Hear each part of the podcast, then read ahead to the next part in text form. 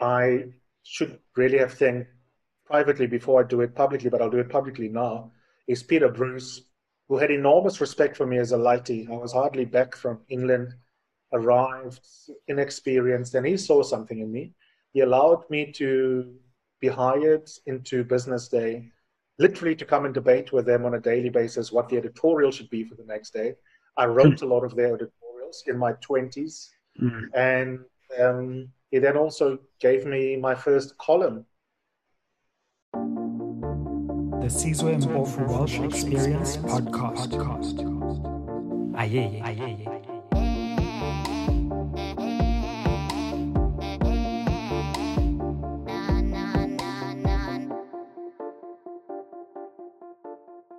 Spread the fire. Welcome back to SMWX. And in this episode, I'd like to pay tribute to Eusebius McKaiser, author, broadcaster, analyst, most importantly to me, a very good friend.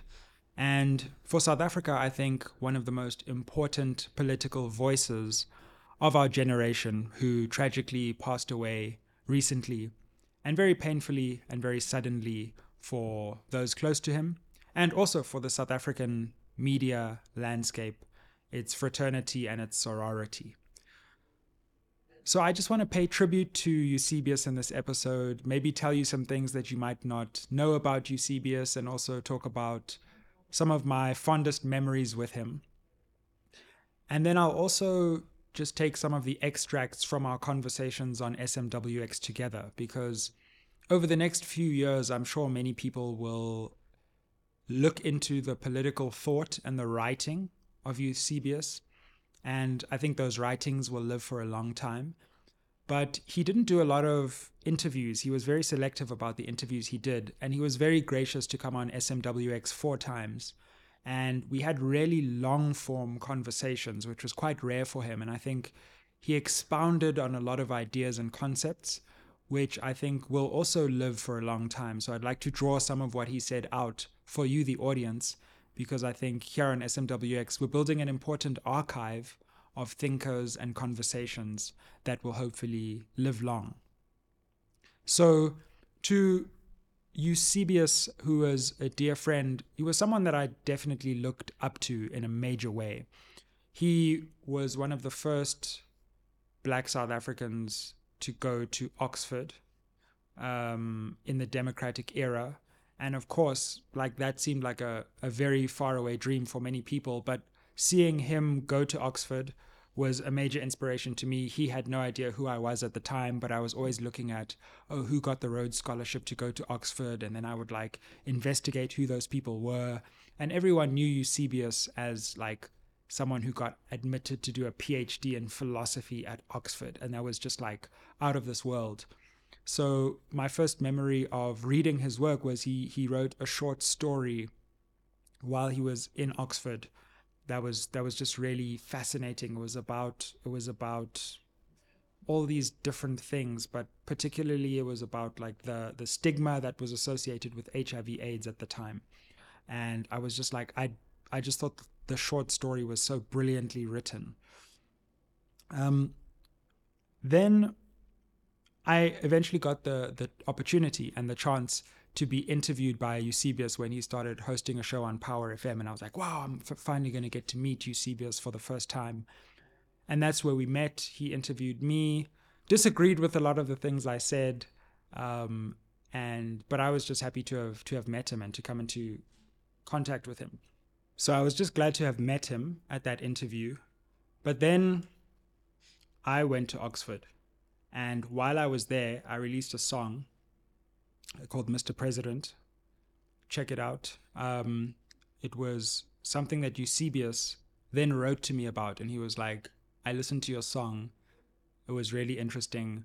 When you get back to South Africa for your holidays, come on the show and let's talk about it. And I want to profile you. And you can imagine, I was like, wow, the great Eusebius has now invited me to an interview. And that was just a mark of his generosity because one of the things he constantly did was he took people who were younger than he was and elevated them, gave them a platform, and there are many people like that who he who he really raised and used his platform to to build. Now, when I came for that profile interview on Power FM on his show, and his his Power FM show was was was quite a culturally important show as well. I was really struck by the work ethic. So let me give you an example of what what he did. Normally, even I have to say, I sometimes because you have so many different interviews. You know, you can think about it maybe for one day or two days, get your questions what he did was he was like, okay, you're going to go for coffee with my producer. And then my producer is going to ask you a bunch of questions. And then she's going to record that. So there's going to be like a pre interview with my producer. And then I will listen back to the conversation you had with my producer. And then I will craft my questions for the interview based on that. He didn't have to do any of that, right? normally TV, radio, it's just you come into studio, the person thinks of whatever they want to ask and they ask it. But he was so dedicated to his craft that he would do this pre-interview thing with his producer, and I was like, wow, I'd never seen that before. So that's one of my fond memories about his excellence and his dedication to excellence in the media space. What I wanted to do with this episode, though, in paying tribute to him, was just to pay tribute to some of his political ideas, which I think are, are really important, which we should be revisiting regularly. And there are three themes that he spoke about on SMWX, which I'd like to focus on. So, first, there's no denying that Eusebius was a fierce critic of those in power. And he wasn't afraid to criticize government and corruption and he was very unapologetic about that. So I'd like to first give you a sample of some of the things he said about our country, the state our country is in at the moment, and his analysis of that, and also the way that he would be unapologetically criticizing the people in power.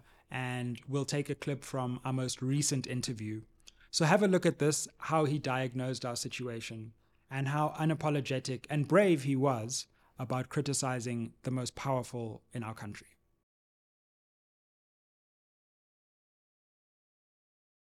A deeper debate going on right now about the consequences for the country. And, and the consequences are not just limited to the short term consequences, mm. as you say. I think a lot of people who are on the side that, well, let's just keep him on, are looking at the short term consequences. Mm the rand may depreciate. what will DD do? Exactly. DD may become president.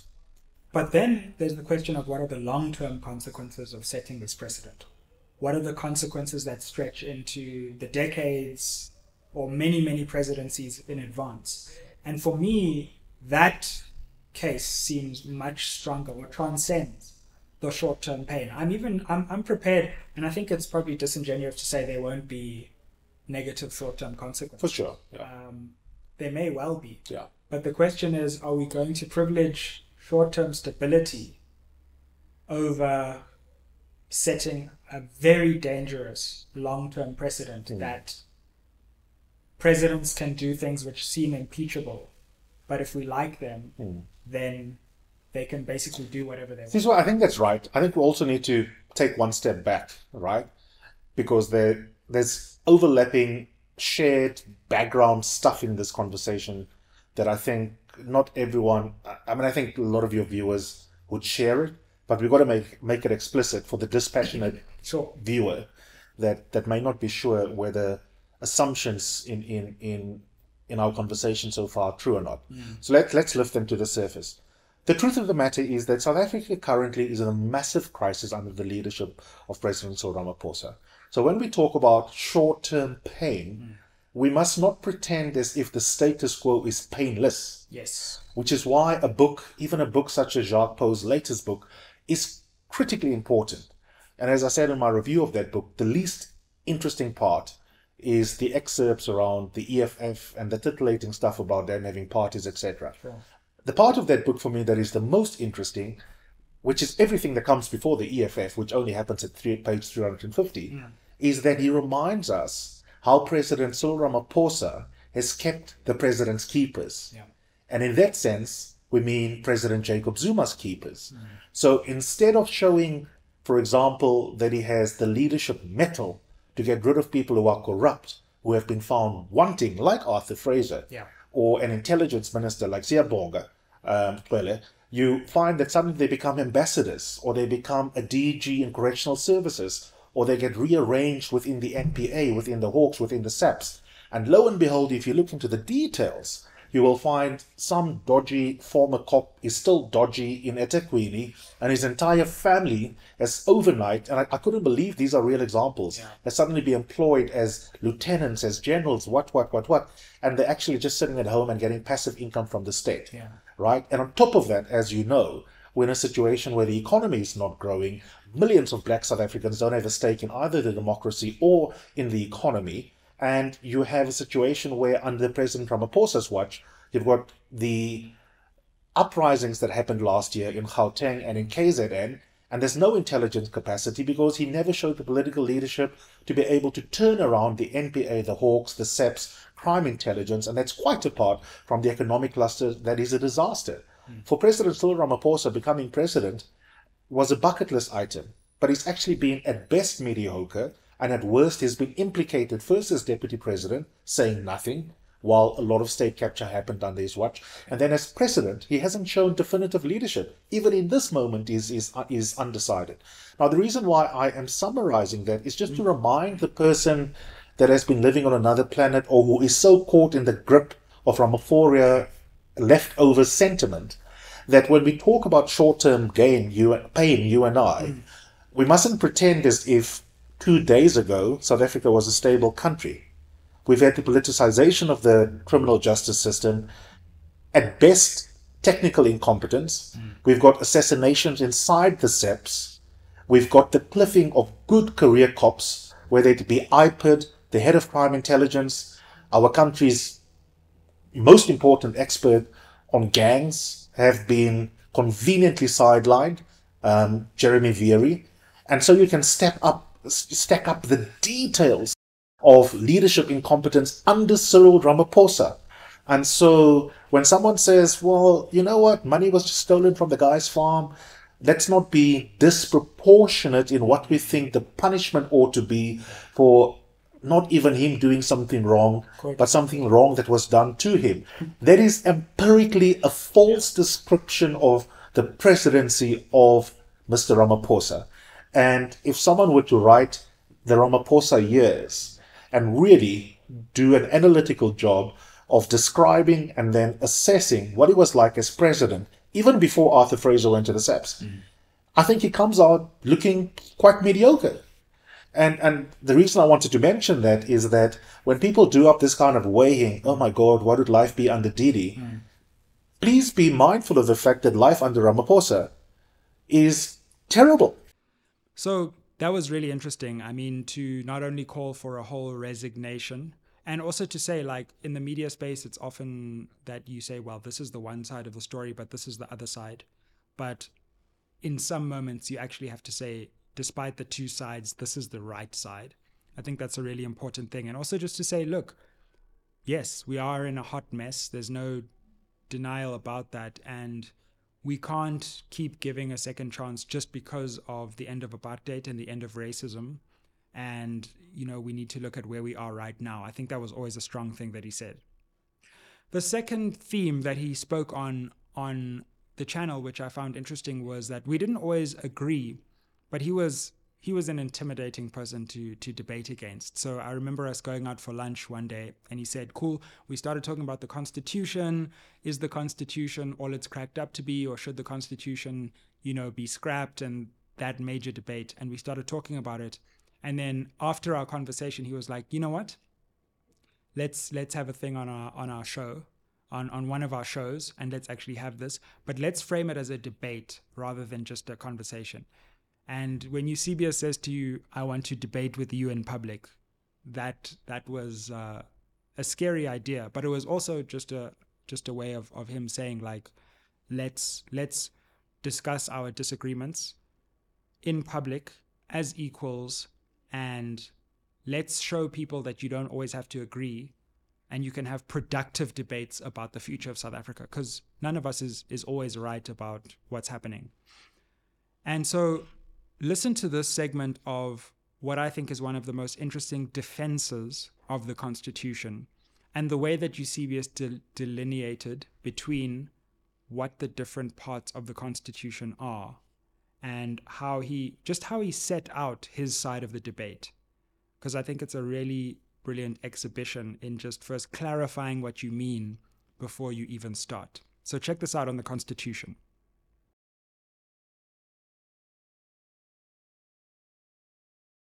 In the public space, I think there are two interesting questions. One question is Is the Constitution the right vision for the country? A separate question is Would changing the constitutional text make a difference to the justice project? So it seems to me that the Constitution is saying we come from a bad place, and this Constitution now marks a crucial departure point from that place and is in some ways the opposite of the bad place that we came from. Mm. Um, the bad place is never named, um, but and then uh, I would agree with you. It seems that there are three key values which underpin all the remaining uh, rights and enactment uh, rights and um, opportunities that are afforded to the citizens as a result of those values, and that's human dignity, equality, and freedom. Mm. And it seems to me that you can almost read the Constitution through the prism of those three key values, um, for for lack of a, a better term. Yeah. Um, so bad place. We're going to a new place, and in order to get there, everything has to be based on dignity, equality, and freedom. Yeah. I think that's right. You know, I, I was thinking though that notwithstanding overlapping consensus between you and me about aspects of the constitutional text and constitutionalism that yeah. haven't succeeded in getting us to a just society. I mean, I think the easiest part of this dialogue is going to be agreeing on the gap between the Constitution and empirical reality. Anyone who thinks the Constitution has yeah. delivered justice yeah. is living in cloud cuckoo land or in Sandton. and that's that's just for me a complete non-starter. Where you and I will disagree later mm. is the extent to which the Constitution mm. is an important part of the diagnosis of the problem. But to, to come back to this mm. first question, and I really hope that our viewers and listeners are enjoying not rushing to the question of is the Constitution a problem and can changing it mm. be part of the solution in a meaningful way? The question of the vision is a, is a really interesting one. I think there's more to be said and feel free to push back. There's more to be said appreciatively sure. about the constitutional text than I think you give it credit for. Firstly, you are right about the vagueness problem. But I think good mm. good legal interpretation scholars agree necessarily that it is intrinsic to language that there will always be a vagueness problem. There wouldn't be a need for legal adjudication if ordinary language sufficed to understand all rights in all sources of law, not just the Constitution as a text, but also other statutes. The, if we take, for example, a matter involving a relative of yours today, the Criminal Procedure Act is subject to a day long back and forth between the state and lawyers for the former president, Jacob Zuma. Why? Because it's not. I'm not obvious. related to Advocate Breitenbach. so. Touche. uh, um, and why is that the case? Because statutes are written in natural language. Natural language is both lucid, but is also subject to interpretation. So that's a quasi defense on the vagueness issue. And I agree there's vagueness. I just don't think it's unique to us. I don't even think it's unique to the Constitution. I think it is intrinsic in all sources of law, and that's how legal adjudication arises as a discipline in the first place. But I, but I concede it. I just think you are harsh about what to do with that fact. For example, as a philosophy student, one of the vagueness elements that always fascinated me is dignity you find in case law, and I challenge law lawyers who hate us non-lawyers engaging these issues to respond to what I'm about to say and to prove me to be wrong with citation of case law. If you were to do a deep dive into the appearance of those three foundational values definitionally in our case law, Sizwe, you will find that mm. there's no self standing definition of dignity that doesn't reference either freedom or equality. But if you then go and you do a deep dive into the appearance definitionally of the concept of equality and substantive equality in particular in our case law, it constantly refers back to dignity. But my pro- my point is not that it's one or the other. My point is that what we need is both. We need an effective state and constitutional enablement at the same time in order to tackle this this kind of problem.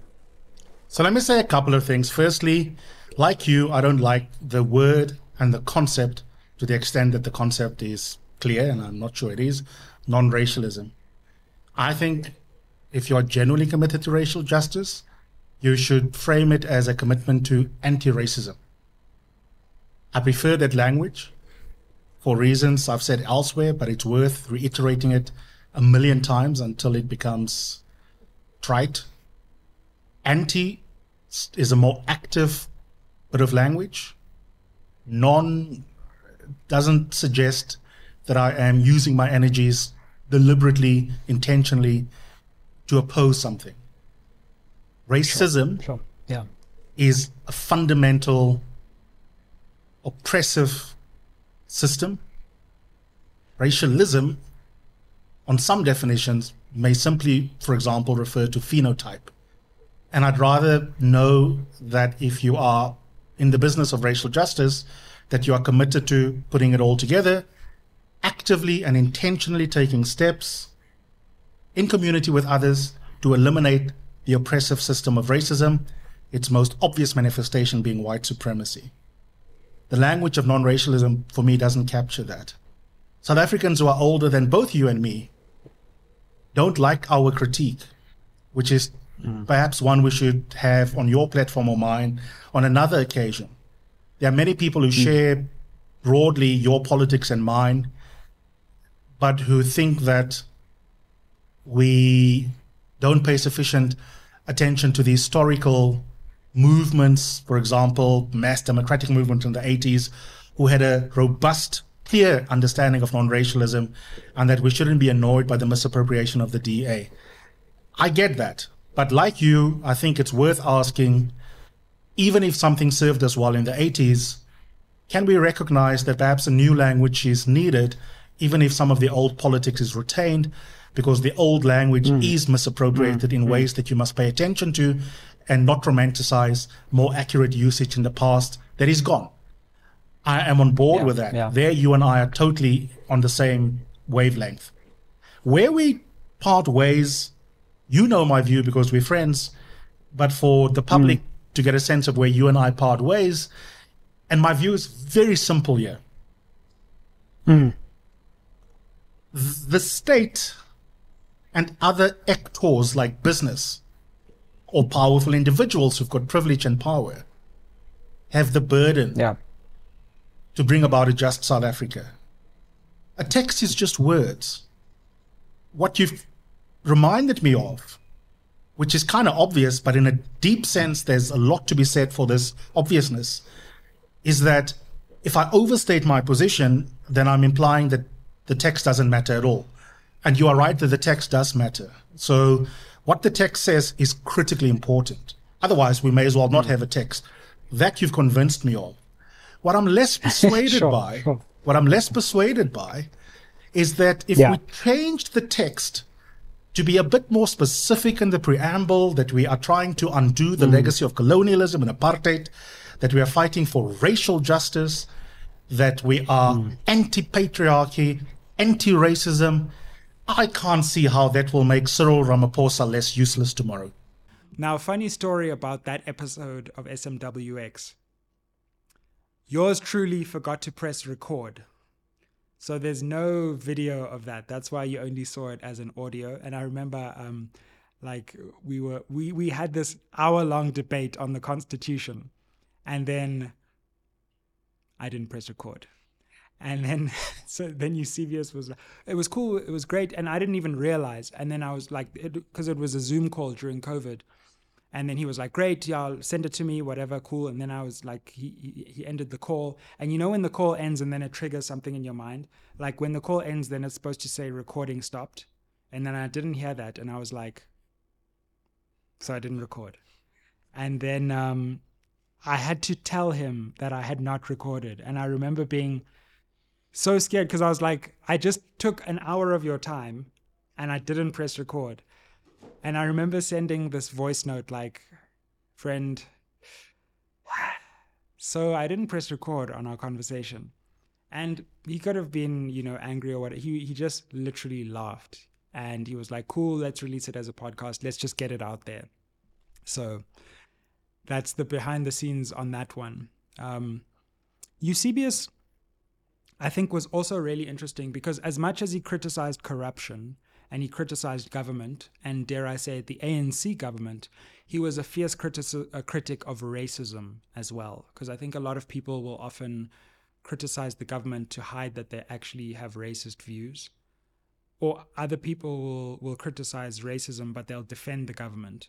Eusebius was unique in this sense that he, he was a fierce critic of racism.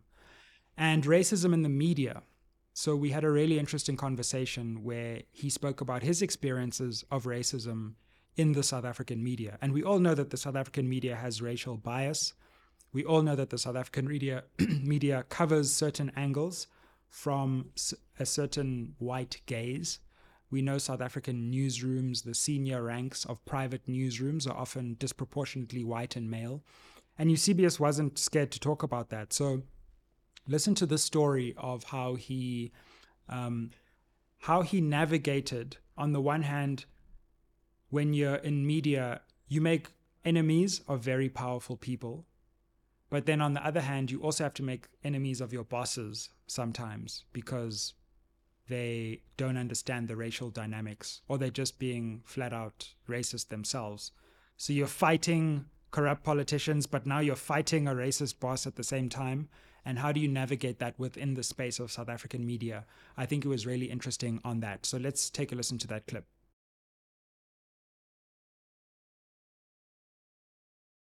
What are some of the experiences that you've had that have caused you to see the salience and the importance of race in the South African media? Mm, it's a really, really important question, um, and I've reflected on it because your platform is so important and the issue is so important that, I didn't want to just shoot from the hip. Mm. I think, firstly, the one thing that struck me early on is the narrative framing that you also spoke about in the first installment of this series. Mm. That our media renders people of color, black people, brown people, invisible and that even when newsrooms have a numerical majority of staff that are black, it doesn't necessarily mean that the legacy of white supremacy within the South African media, like the rest of society, have been eliminated.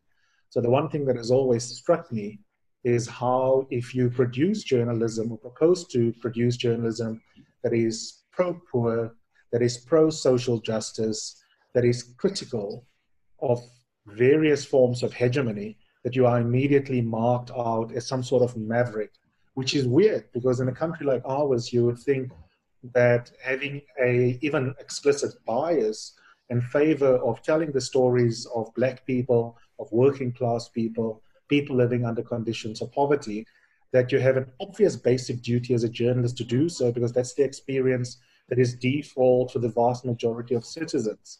Mm. I think my first sort of systemic encounter with the ways in which racism as well as class hegemony plays out within the South African newsroom is how you come up against and you get marked out as being something of a maverick. Mm. Controversial is where controversial, Eusebius, and all you're really doing is asking tough questions about neoliberal economics, about consensus around orthodox economics, around whether or not you know the state is truly the only actor responsible for corruption. What about non-state actors? You ask those questions, and suddenly you come up against forces that don't like it.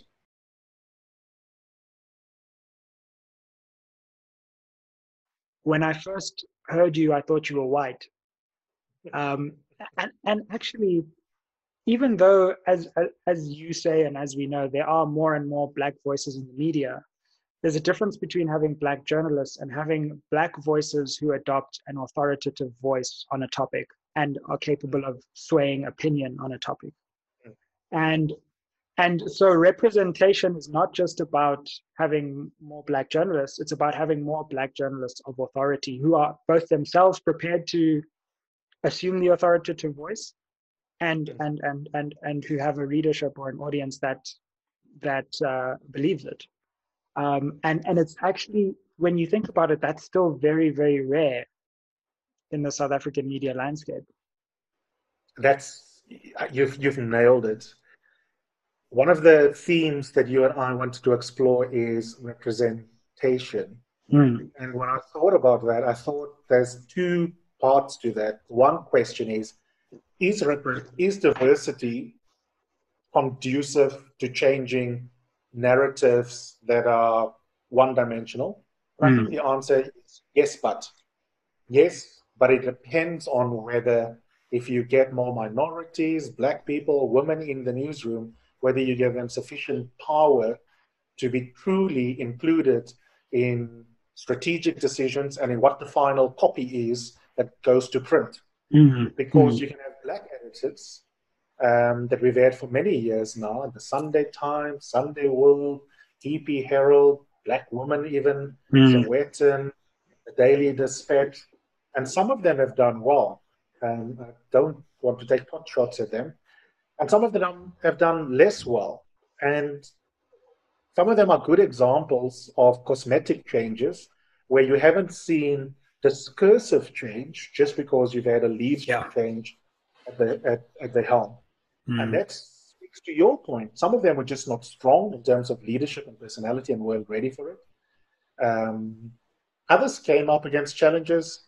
Some left. I mean, you know, you take someone like Songezo, absolutely brilliant.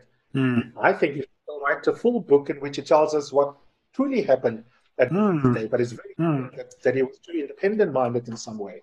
Mm. Um, mean, can you imagine me being an editor or deputy editor of a place like Financial Mail or, or Business Day? I mean, I would have lost five minutes. I probably wouldn't even be approached. Um, if I were to be an editor of a newspaper, it would have to be a paper like the Mail and Guardian, where there's already a ident- a coincidence of, of, of mm. ideological beforehand. But your hmm. point is absolutely spot on. And what I do want to say, um, at the risk of being controversial, which shouldn't be unlike me, is that there's also a way in which some white people who are in control of the money condescend mm. to black readers, viewers, and listeners by making certain black appointments insincerely, hoping to pull the wool over the eye of the public, but secretly knowing that actually this person is weak, either technically weak, ideologically weak, um, or they can effectively be controlled. And I'm not saying that black hmm. journalists can't think for themselves. There are many mm. black journalists who are excellent, including some excellent um, editors who are black. But there's also, let's be honest, a certain hmm. kind of black writer, commentator that have their careers sponsored by a white liberal there are, you know, many a black journalist who, and Anton Harber, who'd proudly, when he retires one day, say, I groomed so and so. This person I took under my wings. And I'm always scared when white liberal media elders talk about their favorite black journalists.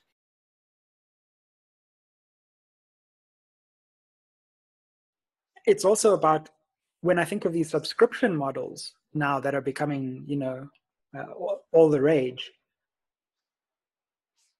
Is it much better if you just have a bunch of rich white subscribers uh, and and and you serve them what they want all the time? Is that really serving the public interest, or is it serving a very skewed subscriber who comes from a very specific uh, perspective interest?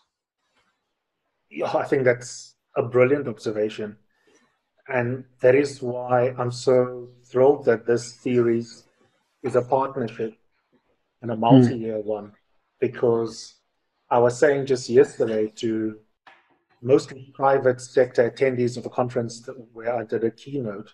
Mm. Right at the end of it, people always want to know practically, now that you've scared us about the state, about democracy, what the hell can we actually do, you see this? Yeah. The shopping list of easy to dos, and there are no easy to dos for fixing our country's myriad problems, as you know as well as I do. Mm. But one of the things I often say to to capitalists is, listen, if you finally, appropriately, feel a bit guilty about either your collusion with the state in terms of stealing from society, or your culpable silence, not speaking out against your own, against the likes of McKinsey, or not speaking out against the state because you want tenders. Here's some mm. things you can do, even if you do it secretly. And one of the things you need to do is to give money to independent critical journalism, precisely so that platforms like this one, projects that I want to still do, mm. platforms like New Frame and Groundup can produce journalism that can be read without being paid for. Because the alternative, you know, is that it becomes prohibitive to access it and it also means that you have a polity, you've got public discourse that simply is not genuinely democratic. Mm. All the things that I in philosophy and you in politics theorized about what kind of society ideally do you want to live in, a deliberative democracy, depends on a diverse group of participants in the public debate. And there's way too much journalism that is exclusionary. Most of the people who will engage you and I are either going to be professional journalists mm. um, or it's going to be part of the money classes. And although I think even in a, even if our linked language frameworks are a bit complex in this conversation, there mm. is a pro poor critique of the media in our discussion. Um, of course, the, the people that we are hoping to inscribe into the conversation are not going to be accessing this platform. And that is a, mm. that is a massive problem. I see that even with my beloved Mail and Guardian. I love the Mail and Guardian as a columnist for them and as a, one of the mm. main writers. Mm. But if you go onto the letter, letters pages, the, the editor receives letters, ironically enough, from people who probably regard themselves as incredibly progressive English speaking mm. white liberal South Africans who get mightily pissed off about things that you and I would regard as trite when mm. it comes to, you know, just a simple little column explaining white privilege. And I think I was like, my God, if this is what the average white, or not necessarily the average, but this is what a white English speaking, self styled, progressive, liberal reader of mine thinks. Mm. What about the reader of The Citizen or News 24? And yeah. what complicates it is that I'm only reaching a certain portion of readership, uh, which is precisely to your point. Mm. Mm. I don't know what the solution to that is. I mean, I'd, I'd love to hear your thoughts as well. Mm. It seems when we do media for Black people, we also banalize Black people, and I confess to be hypocritical. Take a channel like Moja Love, I'm addicted to it there's also sense that genuinely black-owned media mm. sometimes also are very reductive in their depictions of black life, which is yeah. equally problematic. Yeah, you know, we we're in a bind, and I don't think we've we've got to the point yet in South Africa where we have a significant number of independent, anti-racist, and and various forms of oppression and bigotry um, and I, I, include here, you know, uh, politics that recognizes queer people, uh, of course, uh, politics of gender justice as well. On the one hand, um, that that takes representation seriously as well, but on the other hand, is also excellent at journalism, at exposing corruption, at uh, in a nuanced way, um, holding a corrupt state that happens to have a number of black leaders feet to the fire and for me we you know we all need to think about how how do we build that? Because we we're just not there. We're just not there yet. And and we all know it. We all feel a sense of frustration um, about the landscape and how it depicts what we know is wrong. It's like we know the country is messed up but we also know the way we're receiving how messed up the country is is messed up. Yeah, in ways that's interesting. If we come back to the journalism, you mm. made a point in our WhatsApp chat the other day that resonated with me, and I think it generalizes to not just journalism, but across our society. Hmm. There are certain complexities that, as a result of what you've just described, are lost. Um, I was saying on Twitter and Facebook the other day that we get rightly, some of us anyway, triggered by people who falsely compare apartheid South Africa to post apartheid South Africa. Sure. And the analogy runs out very quickly because the differences run deep. Hmm. But the consequence of us pushing back against a racist who insists that the two times of history are similar, the consequence of that is that we sometimes let this ANC government off the hook. Yeah. And Yeah. there are very few journalism platforms. Or the EFF for that matter. Exactly.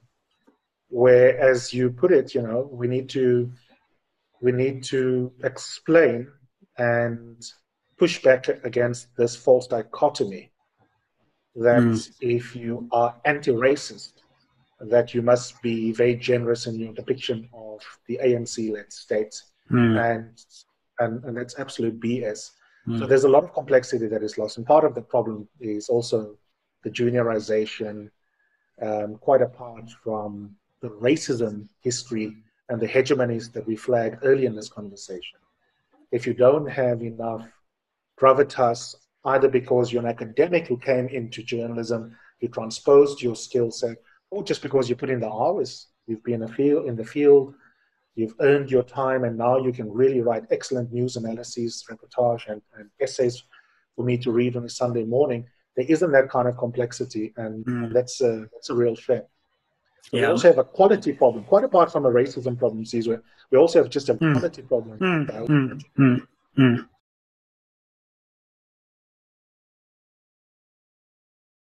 When you go onto 702 or any radio station, it's like Mm. going into someone's house, and almost quite literally, because many people will listen to you doing your radio show while they're inside their house or inside their car. So their connection with you is deeply personal. Now, if I come into that space and I've just been hired with my left wing racial politics, and Hmm. I tell the average 702 person to examine their views about themselves, that maybe not everything is okay. Maybe you're not as decent as you think you are. Maybe just because you're not an explicit racist doesn't mean you don't have implicit racism in you. It's the equivalent in terms of how they experience me of me knocking on their front door and saying, Pete, let me in. I want to tell you about your white supremacy. And so it's deeply personal. Hmm. And I just took the decision that I don't give a damn about whether I have a 20 year career or whether I have a two year career on 702 or a five year career. I want to be remembered for centering conversations dialectically that try and dig so that we can get at the truth about the history of colonialism and racism in our country, what it has done to all of us, black and white people, how it manifests in the present, and to both educate and to challenge and to debate and frame debates and do so um, because I think that is what a good broadcaster should do. Hmm. And what helps, if I can distill all of that muddled responses, is that at the heart of that decision was a refusal um, to be obsessed with popularity. So people Mm. say, Hmm. you know what, you see, because I didn't always like you, but you were appointment listening. I prefer that to someone liking me uncritically. I Um, never aspired to be a Simonier presenter or to be a top billing presenter who is gorgeous with a six pack. No one hates you. But quite frankly, what, what are you leaving behind the morning after you're dead? What will people you remember you for? And Mm. for me, it was important to say truth and dialectic is far more important than popularity. And I'd far rather someone respect me than like me, or even worse, they are unmoved by my journalism. Yeah, so I think Eusebius, the best way to remember him is to revisit his ideas, to revisit the things he said. I think we should go back to his books, three of which he published, revisit those ideas now, but also revisit the kinds of things he said in public, not just on SMWX, but in many places, and make sure that we preserve the archive of his thought to spark debate, to create productive disagreement, but also to pay tribute to a brilliant young black South African in the democratic era who did things that hadn't been done before and who paved a way for many, like me in the media space, who came after him. So, my sincerest sympathies to all those who watched Eusebius. Of course, I've conveyed my sympathies to those close to him, but I do so again here. And may Eusebius McKaiser rest in peace. The Sizwe Mpofu Walsh Experience Podcast. Aye, aye, aye.